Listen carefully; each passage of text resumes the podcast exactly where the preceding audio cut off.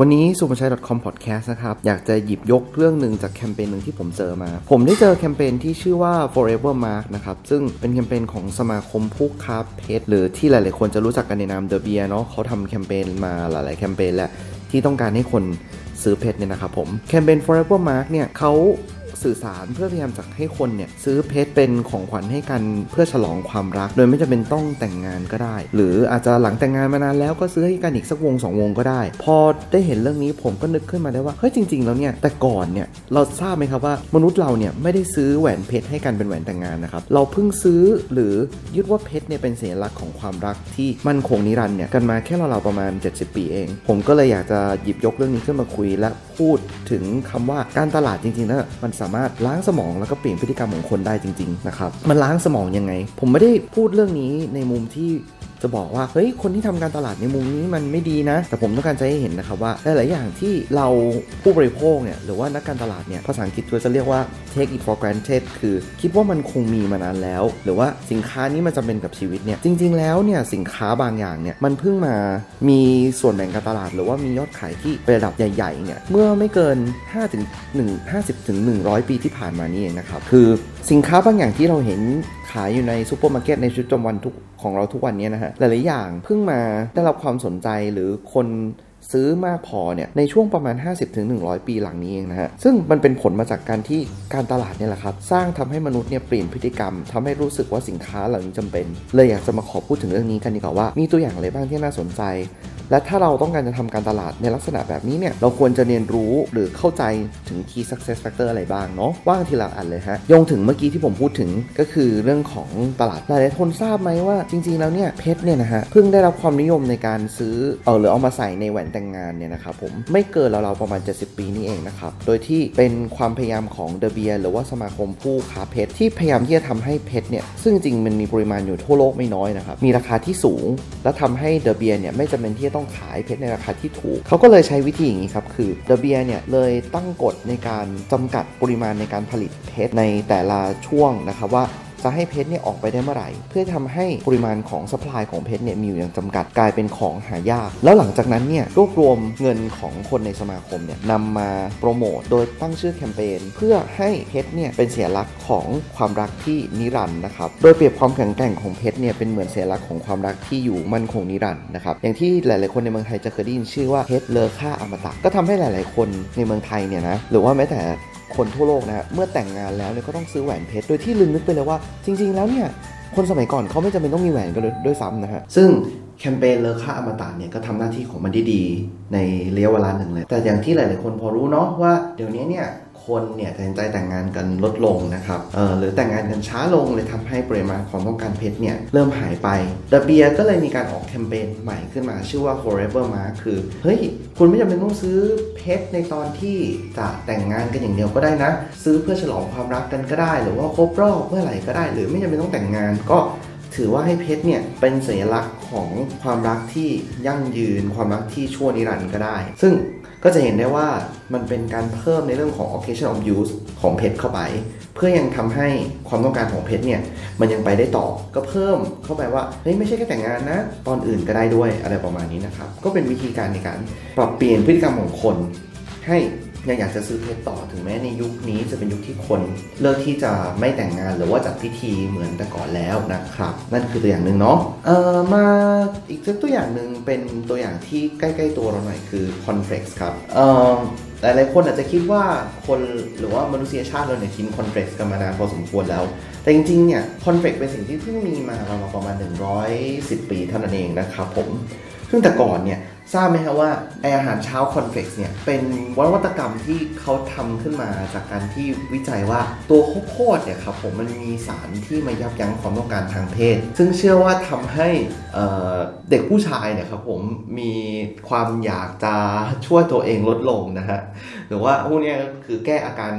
เด็กหื่นนะครับ ก็เลย ทำไอตัวโปรดักต์ตัวนี้ขึ้นมาเป็นข้าวโพดอบกรอบ แล้วก็ให้เด็กเนี่ยกินในตอนเช้า เพื่อที่จะลดความต้องการทางเพศนะครับ ซึ่งแต่ก่อนเขาเชื่อว่าการช่วยตัวเองเนี่ยเป็นสิ่งที่ไม่ดีเป็นเรื่องที่ผิดผีไม่ถูกต้องใน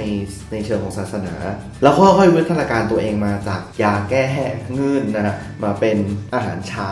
ในในปัจจุบันนะครับผมก็เป็นสิ่งที่การตลาดเนี่ยเข้าไปปรับเปลี่ยนพฤติกรรมของคนเช่นเดียวกันที่ทำให้คน จากเดิมเนี่ยแค่เด็กเท่านั้นที่เราจะให้เขากินตัว cornflakes นะครับทำให้ cornflakes เนี่ยกลายเป็นอาหารเช้าที่ทุกคนอยากกินหรือรู้สึกว่าถ้าอยากได้อาหารเช้าที่ให้พลังงานเยอะไวๆเร็วๆสะดวกนะฮะก็จะเลือก cornflakes เป็น choice แรก อีกตัวอย่างหนึ่งที่อันนี้ผมได้มีโอกาสทำเองนะครับก็คือตัวแผ่นอนามัยนะครับคือสมัยก่อนเนี่ย เราผู้หญิงเนี่ยจะมีประจำเดือน ผมจะไม่รู้เรื่องนี้มากนะแต่ขอเล่าเท่าที่รู้แล้วกันเนาะก็ผู้หญิงนี่ก็จะใช้ผ้าอนามัยเฉพาะเวลาที่มีประจำเดือนใช่ไหมครับมันก็สามารถทำธุรกิจมาได้สักระยะหนึ่งในการที่เพิ่มประสิทธิภาพของตัวผ้าอนามัยให้ซึมซับดีขึ้นให้มันมีความหนามากขึ้น ให้มันมีปีก ให้มันไม่มีกลิ่น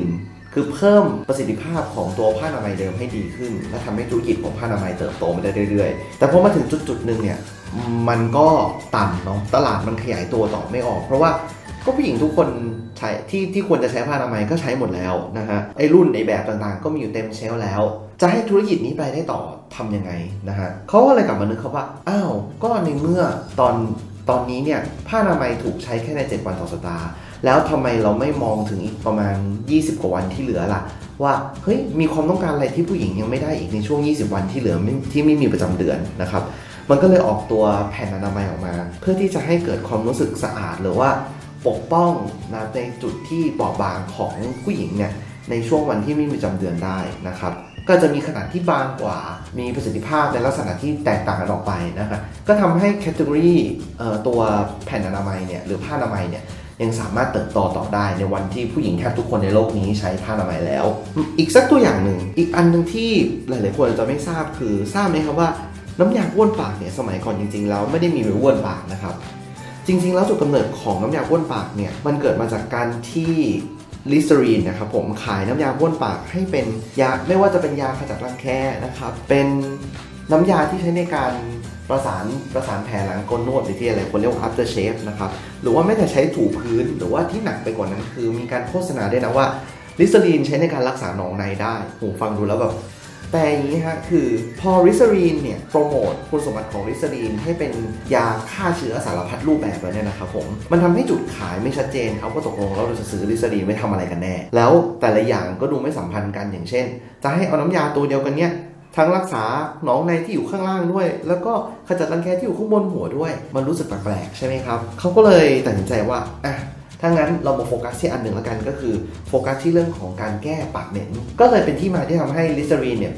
กลับมาปรับ position ตัวเองใหม่เป็นแค่เฉพาะน้ำยาบ้วนปาก เท่านั้นที่โฟกัสในเรื่องของการแก้อาการปากเหม็น โดยที่โฆษณาเนี่ยจะเน้นไปที่การบอกว่าเฮ้ยถ้าคุณปากเหม็นเนี่ยคุณก็จะไม่ได้คู่ครองนะ คุณก็จะพลาดโอกาสในการจะได้ผู้ชายดีๆ หรือผู้หญิงดีๆ เข้ามาในชีวิตของคุณ โฟกัสที่เรื่องเดียวเลย แล้วก็ keep สื่อสารในเรื่องนี้ จนชื่อของลิสเตอรีนเนี่ยติดในฐานะของน้ำยาบ้วนปากอย่างเดียว แก้ปัญหาอย่างเดียว นี่ก็เป็นอีกตัวอย่างหนึ่งที่ผมว่าดีมากๆเลยในการใช้การตลาดเนี่ยปรับ perception ของตัวสินค้า ซึ่งอาจจะทำได้หลากหลาย ให้ไปปรับเปลี่ยนพฤติกรรมของคนให้รู้สึกว่ามันจำเป็นในชีวิตว่า ถ้าไม่มีน้ำยาบ้วนปากแล้วเนี่ยปากจะเหม็นชีวิตจะแย่อะไรประมาณนี้นะครับอีกสักตัวอย่างหนึ่งขอเป็นตัวอย่างสุดท้ายแล้วกันนะครับคือ เรื่องนี้ครับคุณทราบไหมว่าสมัยก่อนเนี่ยคนเราเนี่ยใช้สบู่แทบจะทำทุกอย่างเลยนะครับ เราใช้สบู่ชำระล้างตั้งแต่หัวจรดเท้า คือใช้สบู่ในการสระผม ใช้สบู่ในการฟอกตัว และนอกจากนั้นแล้วเนี่ยเรายังใช้สบู่ในการล้างจานและใช้แทนผงซักฟอกด้วยต่างหากนะครับเรียกได้ว่าสบู่เนี่ยเป็นพ่อของงานชำระล้างเลยก็ว่าได้ในสมัยก่อนอ้าวมาถึงจุดนี้หลายๆคนก็จะงงว่าอ้าวแล้วทุกวันนี้ที่เราใช้อยู่นี่คืออะไร คือ ถ้าให้เล่าให้ฟังแบบคร่าวๆง่ายๆก็คือ เรามีสบู่เป็นรุ่นพ่อใช่ไหมครับ แต่หลังจากนั้นเนี่ยพอทุกๆ คนใช้สบู่จนตลาดมันเริ่มตันแล้วเนี่ย มันก็เลยเริ่มมีนวัตกรรมใหม่ๆออกมาว่า เฮ้ย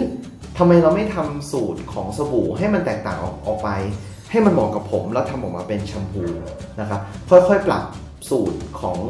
น้ำยาชำระล้างเนี่ยจากสบู่ให้มันมีความเหมาะสมกับการใช้งานในแต่ละรูปแบบ แล้วค่อยๆขยายออกมาเป็นแคตตาล็อแชมพู น้ำยาล้างจาน ผงซักฟอก หรือแม้แต่ในปัจจุบันที่เราเห็นเป็นสบู่สำหรับจุดซ่อนเร้น